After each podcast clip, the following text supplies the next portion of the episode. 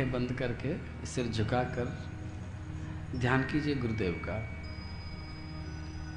जो भी आपके गुरु महाराज हो, जिनसे आपने कुछ भी सीखा, जिसने आपको भगवान की तरफ़ चलने में एक कदम भी सहायता की हो, आप ढूंढिए, खोजिए, किसी को भी खोजिए और उसी के चरणों का ध्यान कीजिए। केवल ध्यान ही मत कीजिए, उनके चरणों में रोली चावल भी लगा दीजिए पुष्प अर्पित कर दीजिए, मन ही मन। थोड़ा कठिन तो लगेगा, लेकिन कर दीजिए आप थोड़ा सा, कि उनके चरणों में अपना ये सिर भी रख दीजिए।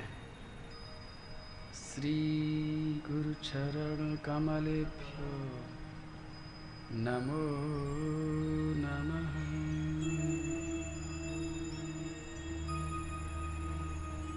अखण्डमण्डलाकारं व्याप्तं येन चराचरं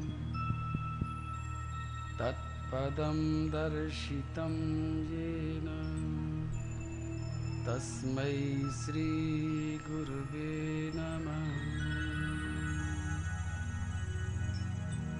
हे गुरुदेव, बड़े भाग्य हैं आज जीवना का प्रथम दिवस हमको देखने को मिल रहा है। आपसे विनती है, हमारा अहंकार थोड़ा सा गल जाए, हमारा हृदय पात्र बन जाए, और हम इस ज्ञान का सदुपयोग कर सकें। अज्ञानतिमिरान्धस्य ज्ञानाञ्जनशलाकया चक्षुरुन्मिलितं येन तस्मै श्रीगुरुवे नमः। गुरुर्ब्रह्मा गुरुर्विष्णु गुरुर्देव महेश्वर गुरुर्साक्षात् परब्रह्म तस्मै श्रीगुरुवे नमः। तस्मै श्रीगुरुवे नमः। तस्मै श्रीगुरुवे नमः बोलो, गुरुदेव भगवान की जय।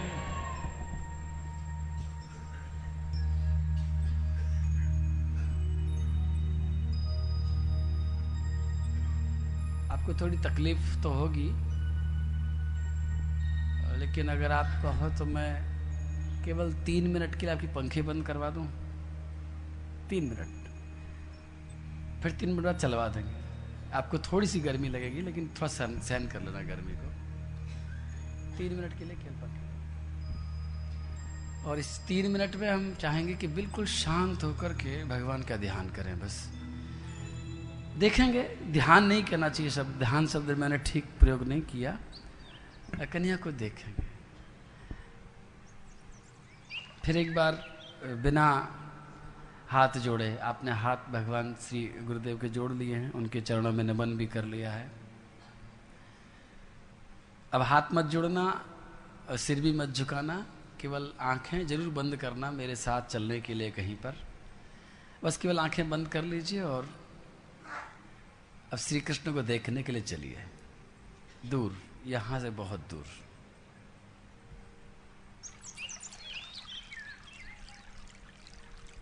सभी बंद करा रहे हैं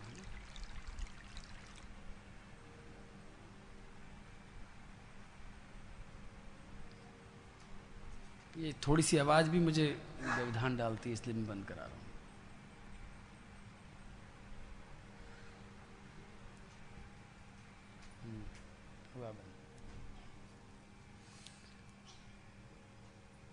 आइए, आँखें बंद करके फिर चलते हैं। यमुना के किनारे चलते हैं। यहाँ पक्षी कलरव कर रहे हैं। संध्या का समय है। यमुना की कल कल बहती हुई धारा बह रही है। श्याम सुंदर अपने सखाओं के साथ गैया चराने के लिए गए हैं और अब लौट रहे हैं। खूब सारे सखाओं के साथ, खूब सारी गऊओं के साथ गौएँ झूमती हुई आ रही हैं। यमुना के किनारे खूब सारे कमल खिल रहे हैं। उन कमलों में हज़ारों भंवरे गुंजार कर रहे हैं। और कमलों में गुंजार करते हुए भंवरे जैसे ही देखते हैं कि श्याम सुंदर आ रहे हैं। वो सारे कमलों को छोड़कर कन्हैया की बनमाला से आकर लिपट जाते हैं। गुंजार करते हुए भौरे मानो मन ही मन कहते हैं, कन्हैया बंसी बजाओ ना। हम गुंजारते हैं, लेकिन हमारी आवाज़ इतनी मीठी नहीं है। श्याम सुंदर अपनी बंसी से हमको मोह लो ना। कन्हैया की आँखों में काजल लगा है, माथे पर मोर पंख का मुकुट लगा है। सुंदर कानों में कुंडल झूल रहे हैं। हाथों में कंगन है, उंगलियों में, मुद्रिका है, अंगूठी है। चरणों में बहुत सुंदर पाजेब है। नूपुर बजते हैं कन्हैया के चरणों के। कमर में कौंधनी है, पटका लहराता है। बनमाला की सुगंध चारों तरफ़ फैलती है, और ऐसे नटखट श्याम सुंदर अपने पीताम्बर को हिलाते, डुलाते, मटकते, लटकते, अपने कंधे को कई बार झटकते, अपने कानों में लगे हुए उस कर्णकार के फूल को इधर से उधर न जाते। जब आते हैं तो उन्हें मुरली का भी ध्यान आ जाता है और मुरली को अपने फेंट से निकालकर अपने होठों से लगा लेते हैं। और होठों पर लगकर के जब मुरली बजना शुरू होती है, मुरली के नन्हे नन्हे छेदों में कन्हैया की उंगलियाँ नाचना शुरू करती हैं। और कन्हैया की वो मुरली की धुन जब चारों तरफ़ फैलना शुरू करती है तो सारे ब्रजमंडल में आनंद की बरसात हो जाती है। श्री गिरिराज जी की शिलाएँ पिघल पिघल कर बहने लग जाती हैं और बहती हुई यमुना की धारा जड़बत एकदम ठहर जाती है। आओ उस बंसी को हम भी सुने। थोड़ी देर के लिए उस बंसी में और बंसी वाले में डूब जाएँ। अपने आप को बुला दो थोड़ी देर के लिए। किसी भी तरह से हम इस अगर मुरली वाले में डूब सके एक पल को भी हमारा मन अगर इसमें डूब सका जीवन धन्य हो जाएगा।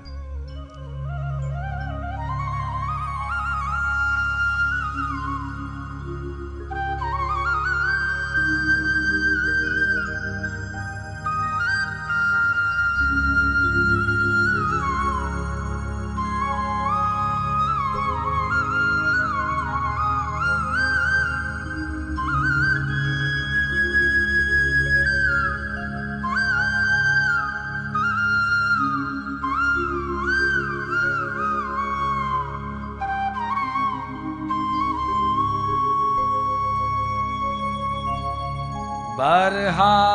पीडं नटवरवपु।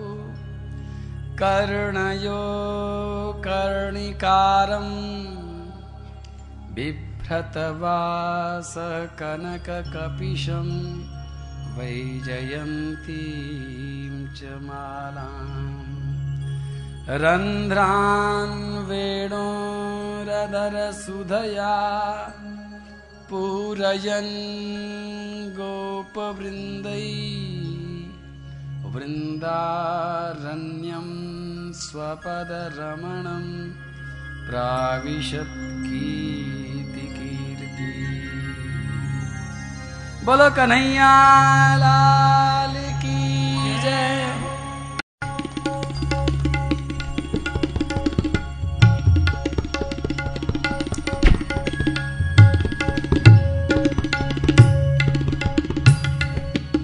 आपके हाथ पे राधा कृपा कटाक्ष है। मेरे साथ साथ बोलना है आपको नहीं बोल सके तो कोई बात नहीं है। उंगली से छू करके भी इसका लाभ ले लेंगे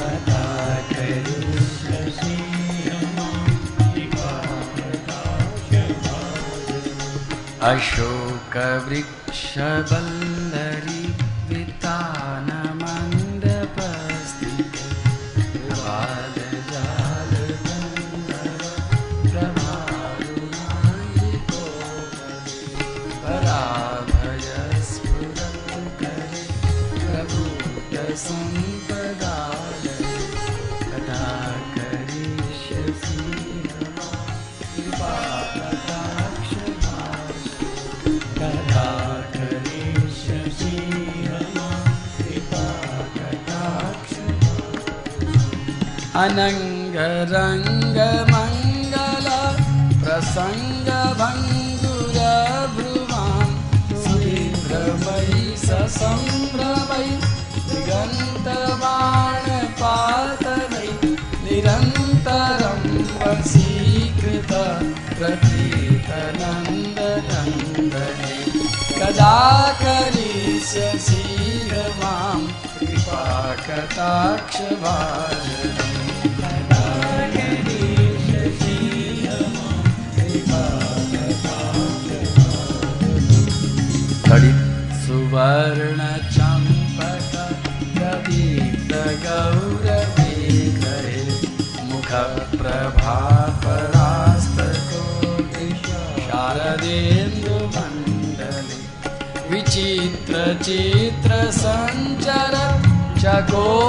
चकोरुषावलोचने कदा करिष्यसि मां कृपाकटाक्षभाजनम्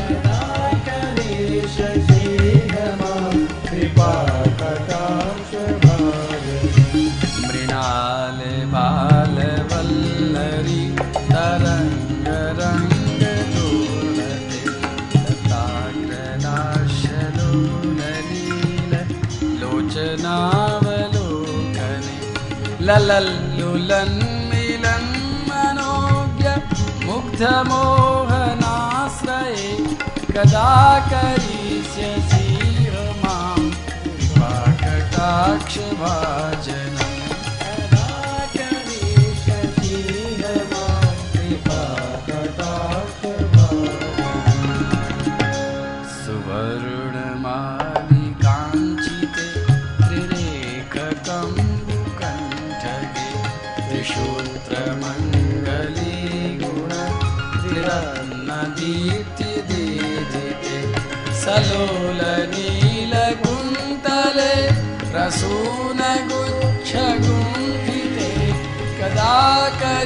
करिष्यसि माँ कृपाकटाक्षभाजनम् कदा करिष्यसि माँ कृपाकटाक्षभाजनम् अनेकं नितम्बविम्बलं दमान पुष्पमेखलागुणे प्रशस्तरत्नकिङ्किणी कलापमध्यमञ्जुले हरीन्द्रुन्दर वरोहसौ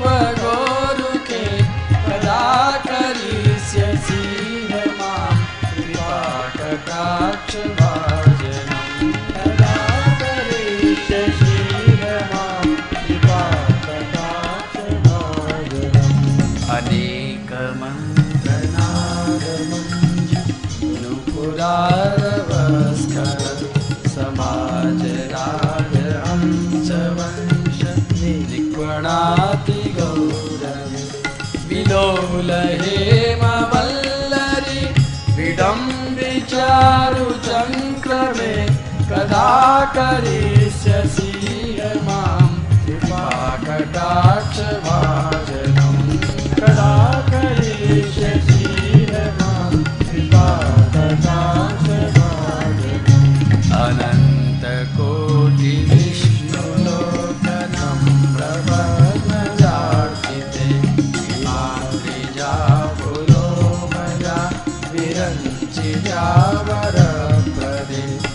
मातृजापुलोमजा सिद्धि सिद्धि वृद्धि दिग्ध शतपदाङ्गुली लगे कदा करिष्यसि माँ, कृपा कटाक्ष भाजनम् कदा करिष्यसि माँ, कृपा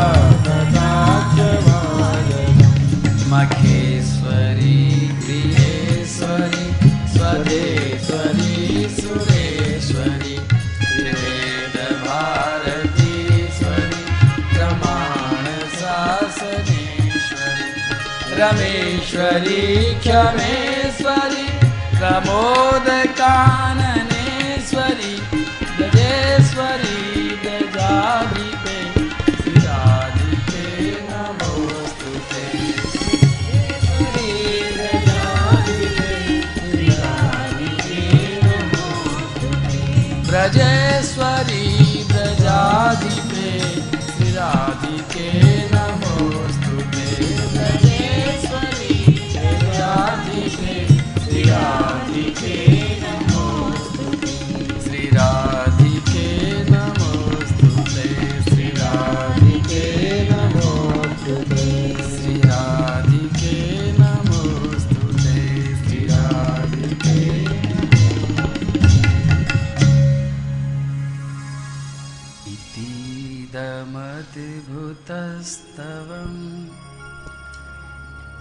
निशम्य भानुनन्दिनी। करोतु सन्ततं जनम्।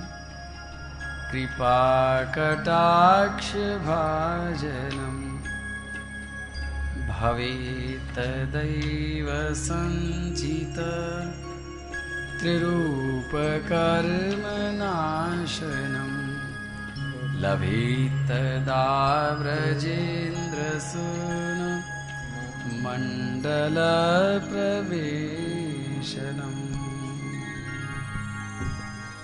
जय जय श्रीराधे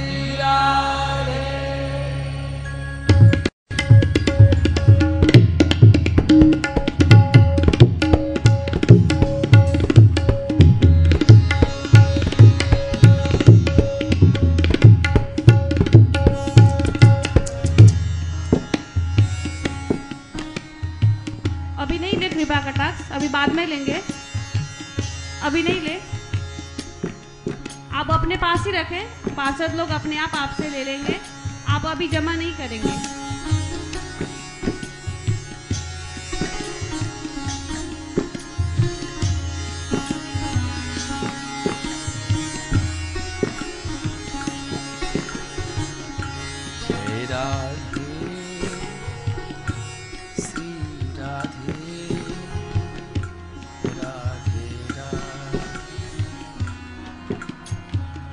कोई भी साथ में नहीं बोलेंगे। महाराष्ट्री के साथ में कोई नहीं बोलेंगे। महाराष्ट्री के बाद में आप बोलेंगे और अभी ताली नहीं बजाएँगे, बिल्कुल शांत और कम आवाज़ में गाएँगे। पहले महाराष्ट्री गाएँगे, उसके बाद ही आप गाएँगे। साथ में कोई नहीं गाएँगे, इस बात का ध्यान रहे।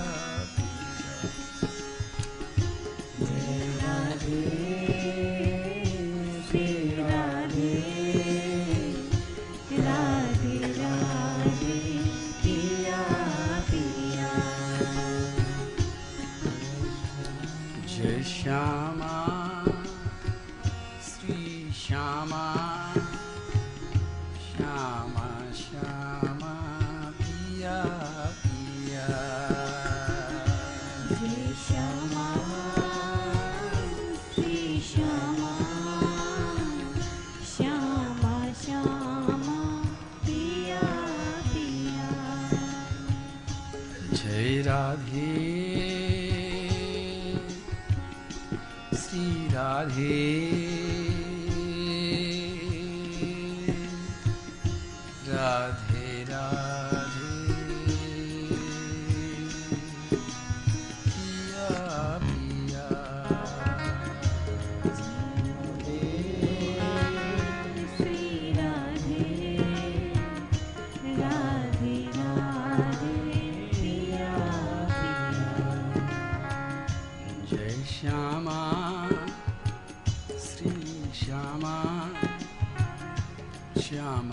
्याम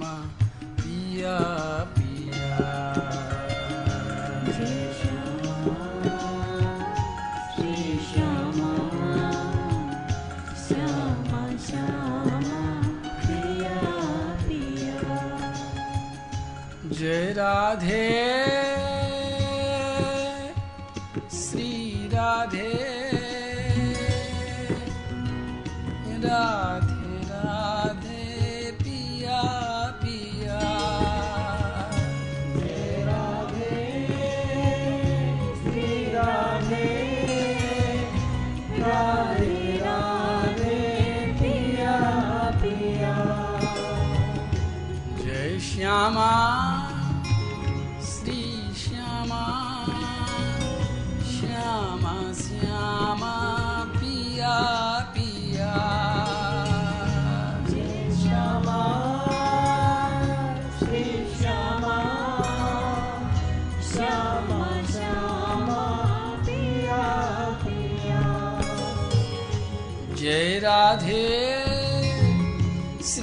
राधे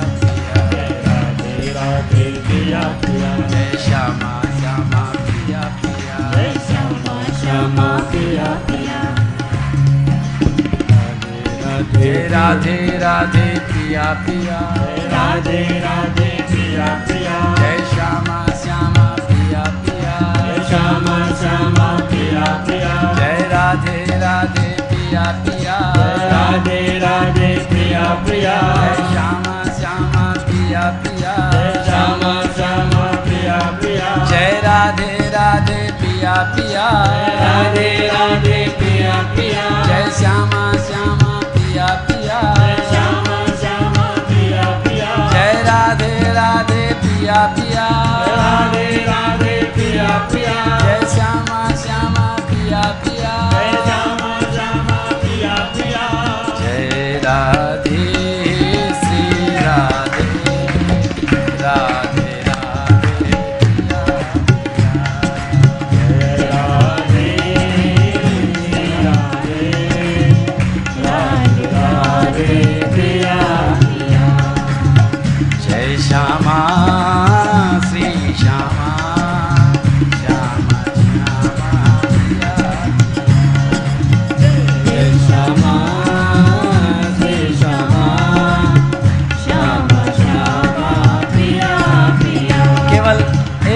हमारे पास है गाने के लिए, झूमने के लिए, नृत्य करने के लिए, डूबने के लिए केवल एक मिनट।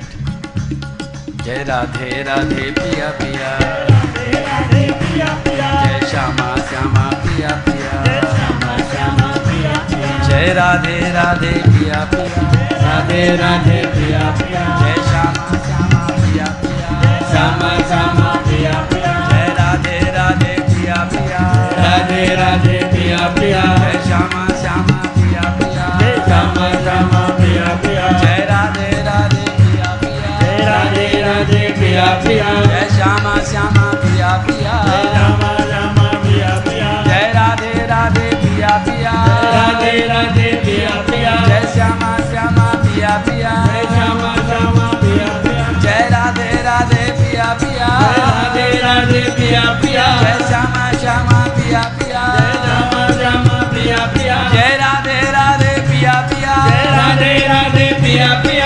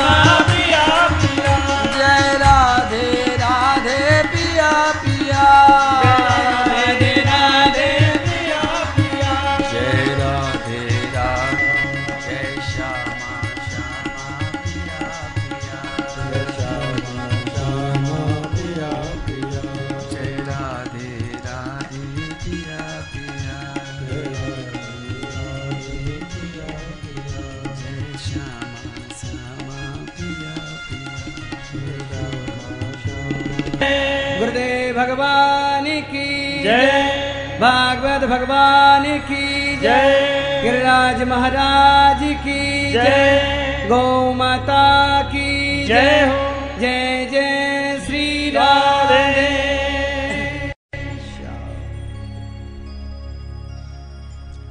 जन्माद्यस्य यतुन्वयादितरतस् चार्थे स्वभिख्यस्वराट् तेने ब्रह्महृदायादिकवये मुह्यन्ति यत्सूरय तेजो वारिमृदां यथा विनिमयो। यत्र त्रिशर्गो मृषा। धाम्ना स्वेन सदा निरस्तकुहकं सत्यं परं धीमहि। बोलो, भागवत भगवान की मैं जाँच रहा हूँ कि हेमोग्लोबिन आज कितना है। अभी तो शायद आप कहीं खोए खोए से लग रहे हैं। आपकी जय भी कहीं खोई खोई से लग रही बोलो, भागवत भगवान हाँ अब आप जाग गए।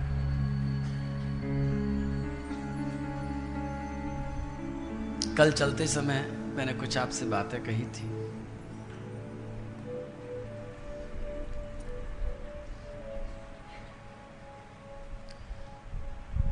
भागवत के कुछ नियम बताए थे। मैं पहला श्लोक कहूँगा, पहले श्लोक का अर्थ बताऊँगा, भागवत शब्द का भी अर्थ बताऊँगा, उससे पहले कल मैंने निंदा करने के लिए मना किया था कि आप निंदा मत करना। वाणी से भी और मन से भी। क्योंकि कई बार हम वाणी को तो रोक भी लेते हैं, लेकिन मन नहीं रुकता है। ऐसा क्यों कहा जाता है?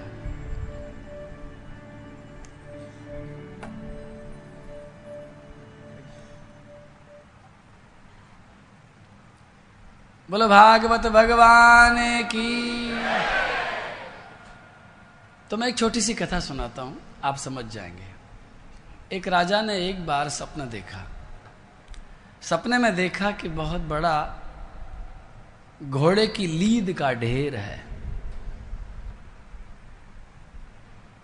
एक ट्रक भर करके जितना बड़ा ढेर हो, उतना बड़ा घोड़े की लीद का ढेर पड़ा है।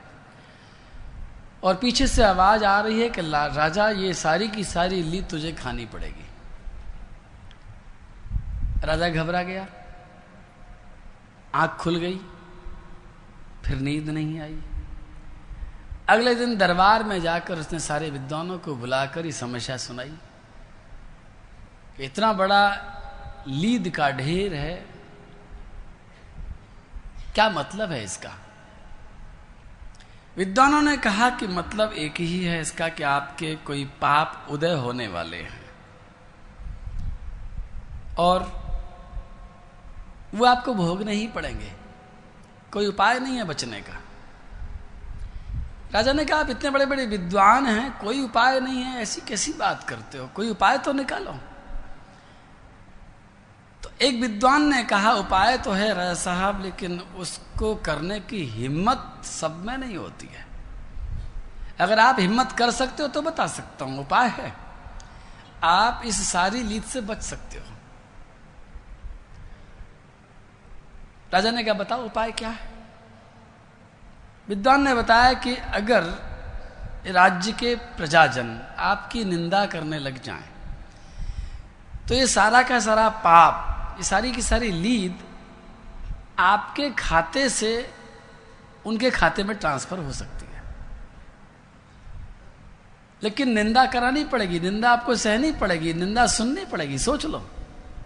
और निंदा करना तो सबको अच्छा लगता है, लेकिन सुनना किसी को भी अच्छा नहीं लगता। कोई नहीं चाहता कि मेरी कोई निंदा करे। अब राजा साहब, आप सोच लीजिए, एक तरफ़ ये लीद का ढेर खाना है और दूसरी तरफ़ उपाय है तो एकमात्र उपाय है कि आप अपनी निंदा खुद करवाइए, पैसे दे करके, स्टाफ लगा करके, एक डिपार्टमेंट खोल दीजिए।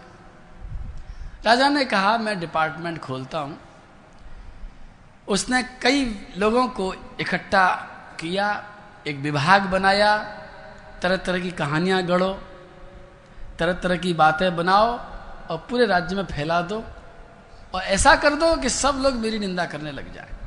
एक भी आदमी ऐसा नहीं बचना चाहिए जो मेरी निंदा नहीं करता हो। कैसे भी इस लीद से मुझे बचाओ। कार्यक्रम चला, निंदा अभियान शुरू हुआ, बिल्कुल गुपचुप गुप्तचरों ने चारों तरफ़ नई नई कहानियाँ गढ़ करके सुनाना शुरू किया और भोली भाली जनता बातों में आ गई, निंदा करने लग गई, चटकारे लेने लग गई, बहुत स्वाद आने लगा। डर खत्म हो गया कोई निंदा धमाधम करते हैं, सबके सामने करते हैं, कोई रोकता नहीं, कोई टोकता नहीं, कोई पकड़ता नहीं, कोई मना नहीं करता। ऐसा स्वाद तो किसी मिठाई में भी नहीं आता है। चलता रहा कार्यक्रम। छह महीने के बाद में राजा को स्वप्न दिखाई पड़ा दूसरा, और उसने देखा कि केवल एक परात। आप समझते हैं ना? आप क्या परात ही कहते होंगे? एक छोटी सी परात भर करके लीद पड़ी है, और आवाज़ आ रही है कि राजा, ये लीद तो तुझे खानी ही पड़ेगी। राजा को खुशी भी हुई और दुख भी हुआ। खुशी इस बात की हुई कि जो ट्रक भर के थी वो कम हो गई है, लेकिन दुख इस बात का है कि अभी इतनी बची है। राजा अगले दिन दरबार में आया और विद्वानों को बुलाकर के सारे समाचार सुनाते हुए उसने पूछा कि विद्वानों, आपकी तरकीब तो बहुत अच्छी थी। कम तो हो गई, लेकिन इतनी सी क्यों रह गई? विद्वानों ने कहा, लगता है कोई व्यक्ति ऐसा है जो आपकी निंदा नहीं कर रहा है। आप अपने विभाग को बुला करके पड़ताल कीजिए, जाँच कीजिए। डिपार्टमेंट को बुलाया, उसके हेड को बुलाया, पूछा, भैया, सब अच्छी तरह से निंदा चल रही है? बोले हाँ साहब, बहुत अच्छी चल रही है। बोले, विद्वान जी कह रहे हैं, कोई ना कोई है ऐसा जो निंदा नहीं कर रहा है। हेड ऑफ़ द डिपार्टमेंट ने सब अपने नीचे वालों को बुला करके दोबारा से जाँच परख करी तो पता चला कि गली में एक मकान है, उस मकान की घरवाली, यानी मकान की मालकिन, वो निंदा नहीं करती है। जब भी उसके सामने लोग जाते हैं, वो मना कर देती है, कहती है, तुम सब झूठ बोल रहे हो, राजा ऐसा नहीं है। राजा पापी नहीं है। राजा चरित्रहीन नहीं है। राजा हरामखोर नहीं है। राजा बहुत धर्मात्मा है, मैं जानती हूँ। वो सुनती नहीं किसी की, महाराज, लगता है ये उसके खाते की लीद रह गई है। अब साफ़ हो गई बात कि अगर वो भी निंदा कर दे तो एक परात से भी पिंडा छूट जाए। लेकिन कैसे कर? वो करती नहीं है। राजा ने कहा, शायद आप लोगों ने अच्छी तरह से कोशिश नहीं करी है। मैं जाता हूँ, मैं कोशिश करता हूँ। और राजा ने नकली वेश बना करके, नकली दाढ़ी मूछ लगा करके, नकली फटे हाल कपड़े पहन करके, भिखारी का वेश बना करके, हाथ में कटोरा ले करके, और चुपचाप किसी छिपे रास्ते से उस गली में पहुँचा, उस घर के दरवाजे पर पहुँचा और आवाज़ लगाई, भूख लग रही है भिक्षाम दे कुछ भिक्षा मिल जाए। और वह स्त्री अपने घर से रोटी लेकर के रोटी देने के लिए दरवाजे पर आई। राजा को रोटी की ज़रूरत नहीं थी। राजा ने देखते ही कहना शुरू किया कि, माताजी आपके यहाँ का राजा तो मैंने सुना है बड़ा हरामखोर है, बड़ा दुष्ट है। अब आप पूछोगे कि ऐसा क्यों कह रहा है राजा? क्योंकि विद्वानों ने बताया था कि निंदा करने का भी उतना ही फल मिलता है जितना निंदा सुनने का मिलता है। क्योंकि निंदा सुनने वाला भी मन से निंदा करने लग जाता है। राजा को कहा गया था कि अगर वो निंदा न भी करे अगर वो तेरी निंदा सुन लेती है तो भी काम हो जाएगा। तो तू सुना तो आना कम से कम उसको। राजा ने सुनाना शुरू किया और उस रोटी देने वाली माता जी ने कहा, राजा, मैं चित्र तरह तुझको पहचान रही हूँ। ये तेरी नकली दाढ़ी, ये नकली मूछ, ये नकले कपड़े सब समझ में आ रहे हैं। और सुन ले राजा, वो लीद मैं नहीं खाऊँगी, वो तेरे को ही खानी पड़ेगी। क्योंकि मैं किसी की निंदा नहीं करती हूँ। मैं जानती हूँ ये तेरा सारा का सारा षड्यंत्र मैं पहचान रही हूँ राजा। और राजा को खाली हाथ लौटना पड़ा। लेकिन ये कथा आपको ये बात समझा सकती है कि आजकल हम सुबह सुबह चाय के साथ में कितना नाश्ता करते हैं इसका।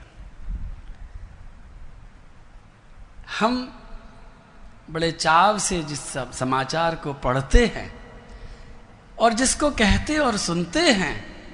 और आपने देखा होगा, जिस दिन अखबार में दो चार अपराध, दो चार दुर्घटनाएँ, दो चार किसी के पाप नहीं आते हैं तो उस दिन उसमें स्वाद ही नहीं आता है। अगर अखबार में सब अच्छी अच्छी बातें लिखी हो, यहाँ कथा हो रही है, यहाँ यज्ञ हो रहा है, यहाँ तप हो रहा है, यहाँ दान हो रहा है तो आपको स्वाद ही नहीं आएगा अखबार पढ़ने में। अखबार पढ़ने का स्वाद ही तब आता है, जब पता चले कि हाँ कहीं कुछ गड़बड़ हो रहा है। तो मैं केवल आपसे इतना कहना चाहता हूँ कि इन सात दिनों अगर आप अखबार को पढ़ना बंद कर सकते हो, अगर आप इस कथा का पूरा लाभ चाहते जन्मात्यस्य यतुन्वयादितरतस्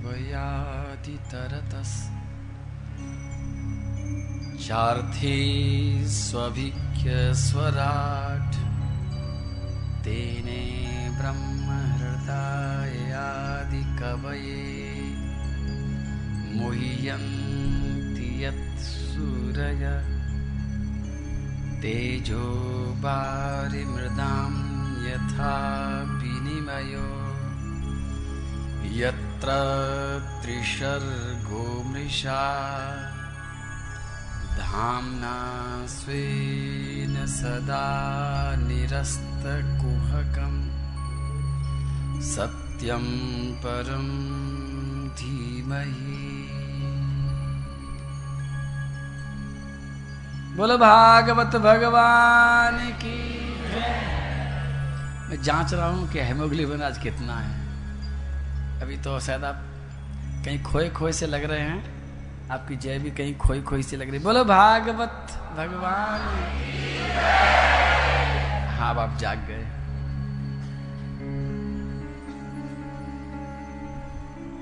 कल चलते समय मैंने कुछ आपसे बातें कही थी।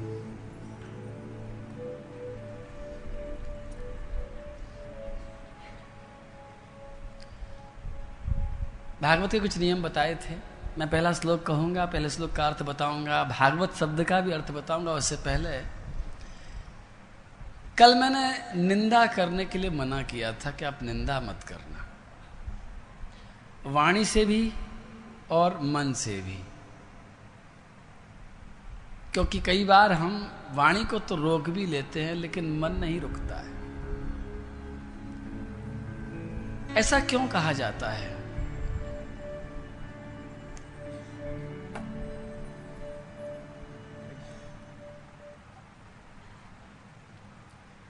बोलो, भागवत भगवान की। तो मैं एक छोटी सी कथा सुनाता हूँ, आप समझ जाएँगे। एक राजा ने एक बार सपना देखा। सपने में देखा कि बहुत बड़ा घोड़े की लीद का ढेर है। एक ट्रक भर करके जितना बड़ा ढेर हो, उतना बड़ा घोड़े की लीद का ढेर पड़ा है। और पीछे से आवाज़ आ रही है कि राजा, ये सारी की सारी लीद तुझे खानी पड़ेगी। राजा घबरा गया।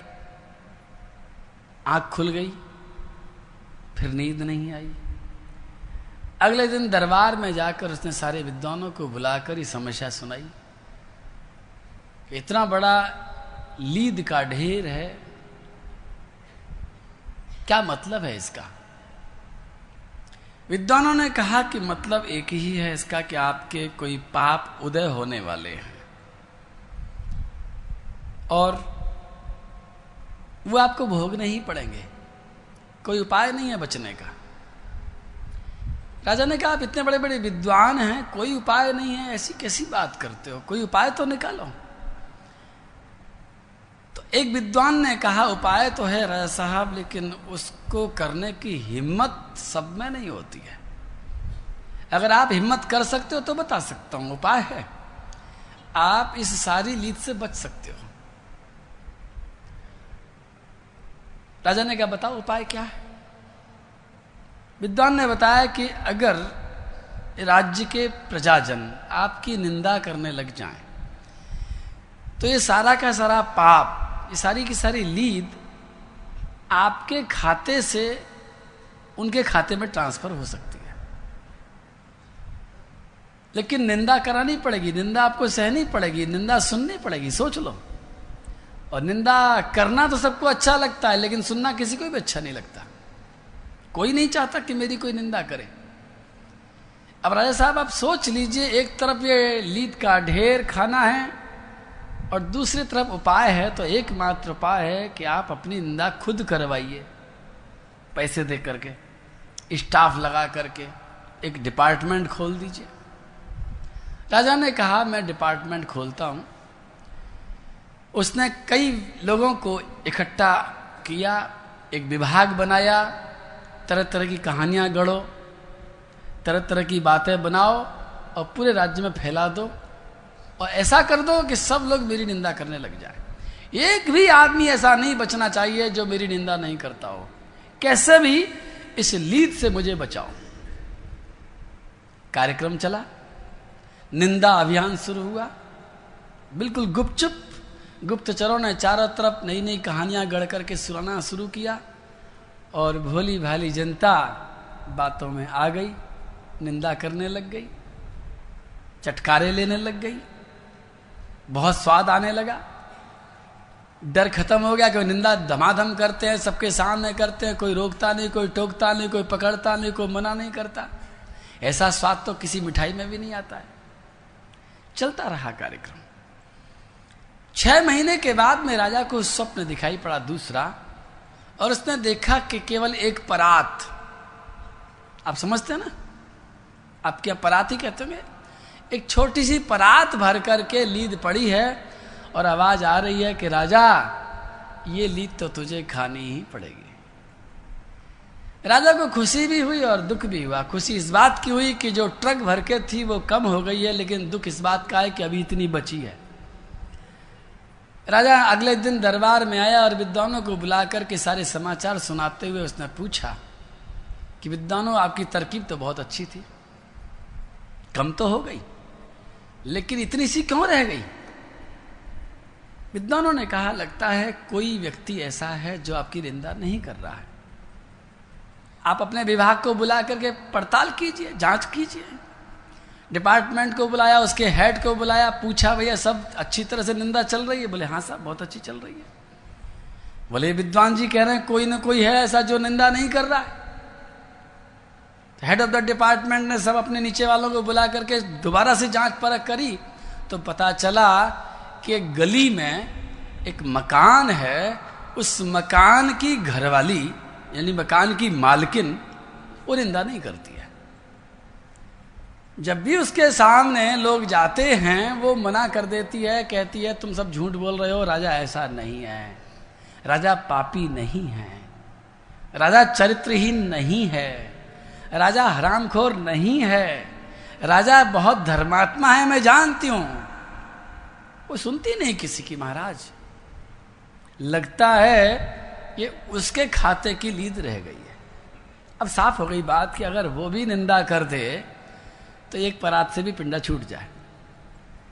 लेकिन कैसे कर? वो करती नहीं है। राजा ने कहा, शायद आप लोगों ने अच्छी तरह से कोशिश नहीं करी है, मैं जाता हूँ, मैं कोशिश करता और राजा ने नकली वेश बना करके, नकली दाढ़ी मूछ लगा करके, नकली फटे हाल कपड़े पहन करके, एक भिखारी का वेश बना करके, हाथ में कटोरा ले करके, और चुपचाप किसी छिपे रास्ते से उस गली में पहुँचा, उस घर के दरवाजे पर पहुँचा और आवाज़ लगाई, भूख लग रही है भिक्षाम दे कुछ भिक्षा मिल जाए। और वह स्त्री अपने घर से रोटी लेकर के, रोटी देने के लिए दरवाजे पर आई। राजा को रोटी की ज़रूरत नहीं थी। राजा ने देखते ही कहना शुरू किया कि, माताजी, आपके यहाँ का राजा तो मैंने सुना है, बड़ा हरामखोर है, बड़ा दुष्ट है। अब आप पूछोगे कि ऐसा क्यों कह रहा है राजा? क्योंकि विद्वानों ने बताया था कि निंदा करने का भी उतना ही फल मिलता है जितना निंदा सुनने का मिलता है। क्योंकि निंदा सुनने वाला भी मन से निंदा करने लग जाता है।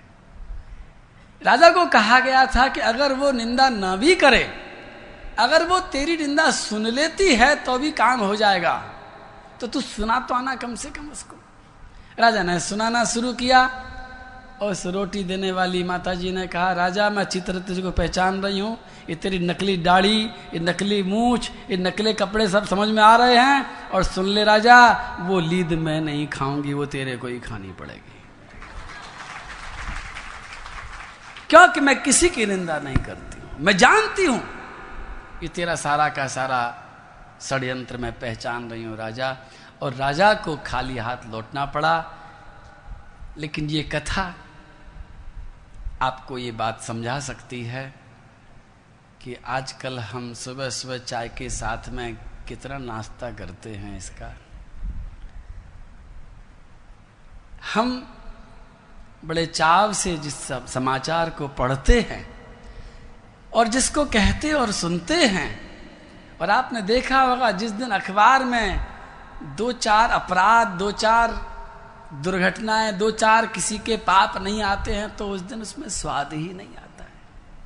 अगर अखबार में सब अच्छी अच्छी बातें लिखी हो, यहाँ कथा हो रही है, यहाँ यज्ञ हो रहा है, यहाँ तप हो रहा है, यहाँ दान हो रहा है तो आपको स्वाद ही नहीं आएगा अखबार पढ़ने में। अखबार पढ़ने का स्वाद ही तब आता है, जब पता चले कि हाँ कहीं कुछ गड़बड़ हो रहा है।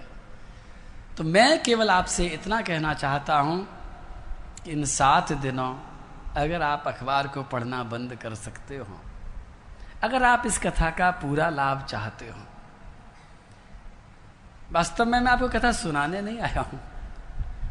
सुनी सुनाई, पहले की कथा ही तैयार थी, वही सुनाने वाली बात थी। लेकिन मुझे कल आपको देख करके मेरा विचार बदल गया। कल आपको मैंने देखा तो मुझे लगा कि आप लोग बड़े पात्र हैं, बड़े संकल्पवान हैं। समय से आज आ भी गए हैं। अब एक अगला जाँच करूँ कि क्या आप सात दिनों के लिए अखबार छोड़ सकते हो। पूछ रहा हूँ। है? धीरे धीरे धीरे धीरे सोच, सोचो, विचारो। सात दिनों के लिए छोड़ोगे? यही बहुत है। सात दिन बाद की चिंता, सात दिन बाद की फिर मैं पटक दूँगा, लो, पढ़ लो। एक बात और भी है अखबार के साथ साथ में घर में एक डब्बा भी रहता है। जिसको टेलीविज़न कहते हैं, दूरदर्शन कहते हैं। उस दूरदर्शन में मात्रा लगी है, द में बड़े ऊ की। क्या लगी है? दूरदर्शन। दूर से दर्शन करा देता है। लेकिन मैं कहता हूँ, उस मात्रा को छोटी कर दो तो ज़्यादा अच्छी बात है। अब वो दूर से तो कराता ही है, लेकिन दूर के साथ साथ में दूरदर्शन भी कराता है। वो सुदर्शन नहीं कराता है। वो आपको ऐसी बातें नहीं बताता है जो आपके स्वास्थ्य के लिए लाभदायक हो, वो आपको लीद ही परोसता रहता है और आप बड़े स्वाद से उस लीद को खाने लगते हैं और दूसरों के पापों को अपने खाते में जमा करते चले जाते हैं।